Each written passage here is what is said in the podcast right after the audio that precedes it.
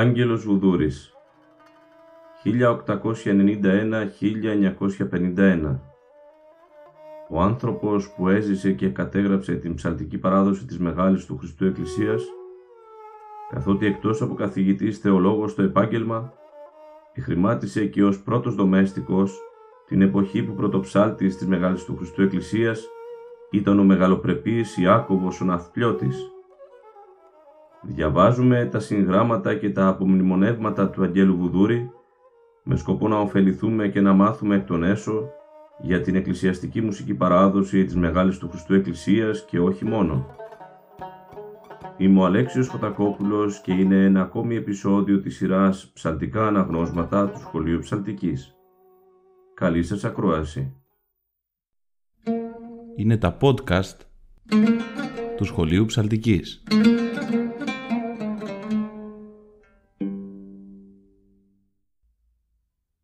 Αγαπητοί φίλοι, χαίρετε. Είμαστε και πάλι μαζί για να συνεχίσουμε την ανάγνωση του βιβλίου του Αγγέλου Βουδούρη με τίτλο «Μουσικοκριτικά». Σήμερα θα δούμε τη δράση και το μουσικό έργο των διδασκάλων Ιωάννου Πρωτοψάλτου Βυζαντίου, Γεωργίου Ραιδεστηνού Πρωτοψάλτου, Μιχαήλ Παυλίδη Δομεστίκου και του Λαμπαδαρίου Νικολάου. Ας ξεκινήσουμε λοιπόν. Ιωάννης Πρωτοψάλτης Βυζάντιος. Όπως η προκάτοχή του και ο διδάσκαλος ούτος εξυπηρέτησε πρεπόντος την μουσική της Μεγάλης Εκκλησίας. Και ο Πρωτοψάλτης Ιωάννης ανήκεν στην σειράν των μεγάλων πρωτοψαλτών της Μεγάλης Εκκλησίας του δέκατου ένατου αιώνος. Πολυχρόνιος υπήρξεν η διακονία αυτού εν το Πατριαρχικό Ναό, διδάσκαλος καλήφωνος και φορεύς της παραδόσεως του ναού τούτου. Ο Ιωάννης Πρωτοψάλτης ήτο και μουσικοεκδότης, προβαίνων συχνάκης στις εκδόσεις και επανεκδόσεις διαφόρων μουσικών κειμένων εξηγημένων δια της νέας μεθόδου. Μνημιώδης είναι και θα θεωρείται ως τη αυτή και εις τον εφεξής χρόνων η έκδοσης του χίλια οκτακόσια πενήντα της τετρατόμου πανδέκτης της Ιεράς Εκκλησιαστικής Υμνοδίας. Τα κείμενα των μουσικών μαθημάτων της πανδέκτης είναι κλασικά. Η γενωμένη εξήγηση είναι μεν συνεπτυγμένη, αλλά όμως εγκλίουσα μέσα εις τας γραμμάς αυτής και την κλασικότητα του μέλους των διαφόρων μαθημάτων. Είναι ευτύχημα ότι οι εκδότες της πανδέκτης δεν μετέβαλον τα κείμενα, εξέδωκαν ταύτα καθώς ήσαν γραμμένα κατ' εξήγηση του Πρωτοψάλτου Γρηγορίου. Εις τούτο έδειξαν μεγάλων σεβασμών και τούτο καθιστά πλεονεκτικήν την έκδοση ταύτην της πανδέκτης υπερπάσαν άλλην προηγουμένην έκδοση μουσικών έργων. Την σημασία και τα σπουδαία πλεονεκτήματα αυτής τονίζει ο προλογίζων την έκδοση ταύτην της πανδέκτης μακαρίτης Θεόδωρος Αριστοκλής εκ της νήσου Χάλκη σημειώνων τα εξής. Η μουσική πανδέκτη περιέχει ανενδεώς ου μόνον τα αναγκαία εν τες εφημέραν χρήες της εκκλησιαστικής χωροστασίας, αλλά και όσα άλλα χρησιμεύουσιν εις παράτασιν και ποικιλίαν της εκκλησιαστικής υμνοδίας. Τα πλήστα των μελών έργα όντα των σοφωτάτων μουσικοδιδασκάλων της αρχαίας εκκλησίας, επομένως ου μόνον δια την τέχνην, αλλά και δια την αρχαιότητα αυτών πολύτιμα και πάσης παρά της πιστής ευλαβίας και υπολείψεως άξια διεσώθησαν εκ θείας προνοίας υπό του πανδαμάτορος χρόνου. Προς ευρυτέραν διάδοσιν των νέων εκδόσεών του, ο Πρωτοψάλτης Ιωάννης είχε την τάσιν και την συνήθεια να προβαίνει εις καλοπισμών των μουσικών μελών, άτινα περιελάμβανον εκάστοτε εκδόσεις αυτού. Η ενέργεια αυτή του διδασκάλου δύναται να χαρακτηριστεί άνευ το φόβου δε μιας κατακρίσεως, ως μια καινοτομία του Πρωτοψάλτου, ως της ούτω μετέβαλε τας μουσικάς θέσεις του μέλους του εξηγηθέντος εκ της παλαιάς γραφής Πέτρου Λαμπαδαρίου. Δια του καλοπισμού εφρώνει ότι τα μέλη ενεφανίζονται μουσικότερα και τεχνικότερα, δικαιολογούμενος δε δια την καινοτομία του ταύτην, ο ίδιος εν το προλόγο του Ηρμολογίου Πέτρου Πελοποννησίου του χίλια οκτακόσια τριάντα εννέα σημειώνει τα εξής: «Επιδίτηνες των μουσικών ψάλλοντες παρατόνος και παρατρέχοντες τα κόμματα και τα στιγμάς, δεν προφέρουσιν τας λέξεις και τας ενίας καταλήλως προς την φύσιν των, δια τούτο εφιλοτιμήθην ου μόνον των τόνων εις των ορθών τονισμών των λέξεων καταλήλως με τα κόμματα και με τας περιόδους, αλλά και εις των καλοπισμών του τρόπου με τον οποίον ψάλλονται ήδη στην μεγάλη του Χριστού Εκκλησία». Σημειώνει δε έτη και τούτο: «Προέβηνη στην έκδοση τούτου, όπερ καλοποίησα σε πλούτησα».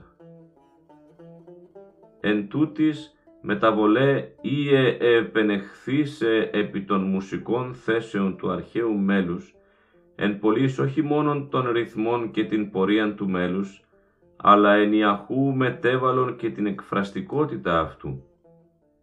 Γενικώς εις τας εκδόσεις του Ιωάννου Πρωτοψάλτου οι καλοπισμοί και οι νεωτερισμοί, παρόλην την ποικιλίαν, ειν παρουσίασαν εν σχέση προς τας προηγουμένας εκδόσεις, κρίνονται παρημόν ως συντελέσαντες εις την αλλίωσιν κατά την ατρόπον του αρχαίου μέλους, όπερ παρέδωκαν οι εξηγητέ διδάσκαλοι.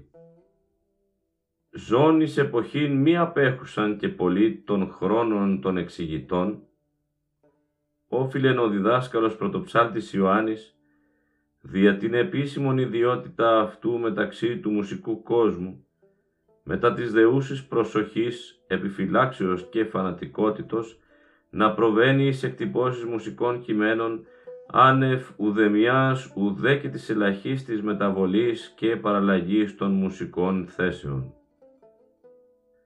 Οι εμπορικοί υπολογισμοί φαίνεται επί της διεξαγωγής του εμπορίου της μουσικής εξενίκησαν απέναντι της επαγγελματικής συντηρητικότητος του διδασκάλου. Εγενόμενες συχνέ μουσικέ εκδόσεις του Ιωάννου Πρωτοψάλτου κατακρίνονται επιπλέον και δια την λογή ότι εχρησίμευσαν ως κακόν προηγούμενον δια την κατόπιν εποχήν, ότε την ενέργειαν ταύτην του διδασκάλου εις τας εκδόσεις μουσικών έργων, οικολούθησαν και εμιμήθησαν και άλλοι επαγγελόμενοι τους μουσικοεκδότας. Ο Πρωτοψάλτης Ιωάννης δεν εκκαινοτόμησε μόνον εις τας εκδόσεις αυτού, όπου εφήρμοσε τον καλοπισμόν επί του αρχαίου μέλους, αλλά κακώς εξυπηρέτησε το εκκλησιαστικόν μέλος και από άλλης πλευράς, από τεχνικής. Κατήργησε τα όρια των διαφόρων ειδών των εκκλησιαστικών μελωδιών. Αυτός πρώτος αναμίξας εν το μελοποιήν εις το στιχεραρικόν είδος και μουσικάς γραμμάς ανικούσας όλος εις το παπαδικόν είδος του εκκλησιαστικού μέλους. Ας συνεχίσουμε με τον Γεώργιο Ραιδεστηνό. Διαβάζουμε. Γεώργιος Ραιδεστηνός Πρωτοψάλτης. Εις την θέσιν Πρωτοψάλτου διέπρεψε και ετίμησε το οφίκιον τούτο, επειδή εν γέννη ανταπεκρίνετο εις τας μεγαλοπρεπής ακολουθίας και τελετάς της Μεγάλης Εκκλησίας ή το ασυναγώνιστος εις το έργον του. Η απομάκρυνσής του υπό Ιωακίμ του Δευτέρου του χίλια οκτακόσια εβδομήντα έξι εκ του Πατριαρχικού Ναού, εις εποχήν που ήρχισε να αραιώνεται η φάλαγξ των σοβαρών εκκλησιαστικών μουσικών διδασκάλων, δυσκόλως θα έβρει λόγους δικαιολογητικούς δια την πράξην ταύτην του Πατριάρχου, ώστις με την τιμωρίαν ταύτην του κακοτρόπου Πρωτοψάλτου, ειδίκησε και έβλαψε την πατροπαράδοτον ασματοδίαν της Μεγάλης Εκκλησίας, ασματοδίαν ή της διαμέσου των αιώνων διεφυλάχθη και διεσώθη αδιάφθορος και αναλύωτος δια των μεγάλων αυτής διδασκάλων. Ο Πατριάρχης Ιωακίμ εφυγάδευσεν ένα κλαίος της Μεγάλης Εκκλησίας και μίαν δόξαν μουσικήν. Συνεχίζουμε με τον Μιχαήλ Παυλίδη. Διαβάζουμε. Μιχαήλ Παυλίδης δομέστικος εκ Κανδυλή του Βοσπόρου. Καλήφωνος με καλήν μουσικήν μάθησιν, μορφωθήσεν το Πατριαρχικό Ναό επί δεκαετίαν διατελέσας δομέστικος παρά το Λαμπαδαρίο Νικολάου, εφημίζετο δια την μεγάλην και μελωδικήν φωνήν του και κυρίως δια την άριστην εκκλησιαστικήν παράστασιν του εκκλησιαστικού μέλους. Οι σύγχρονοι καθώς έχομεν ακούσει, εθαύμαζον των διδάσκαλων τούτων. Ήτο εκ των σοβαρών εκκλησιαστικών μουσικών διδασκάλων ο Μιχαήλ Παυλίδης.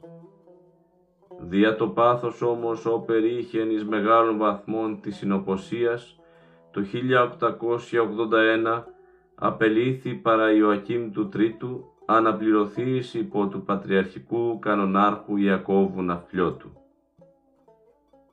Συνεχίζουμε με τον Λαμπαδάριο Νικόλαο. Διαβάζουμε.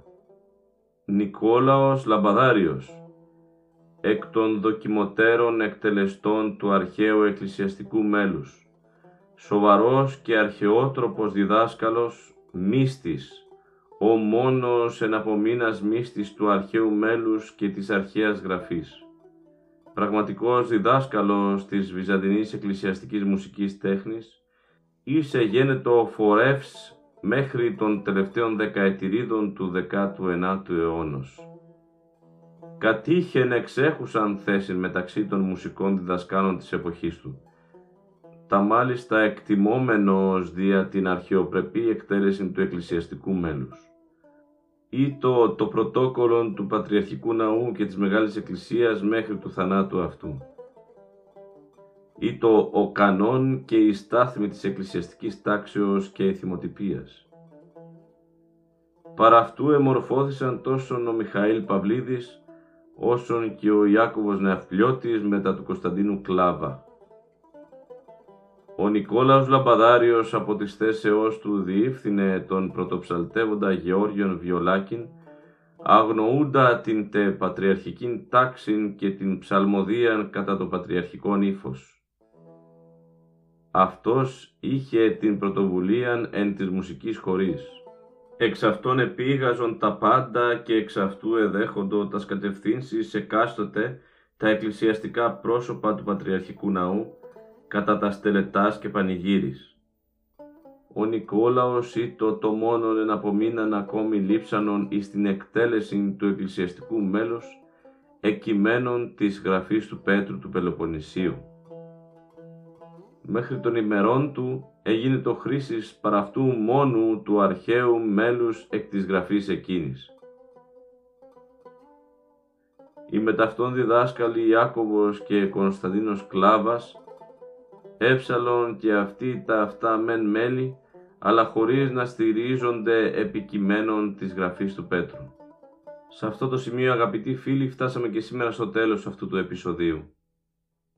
Διαβάζουμε το βιβλίο του Αγγέλου Βουδούρη με τίτλο «Μουσικοκριτικά».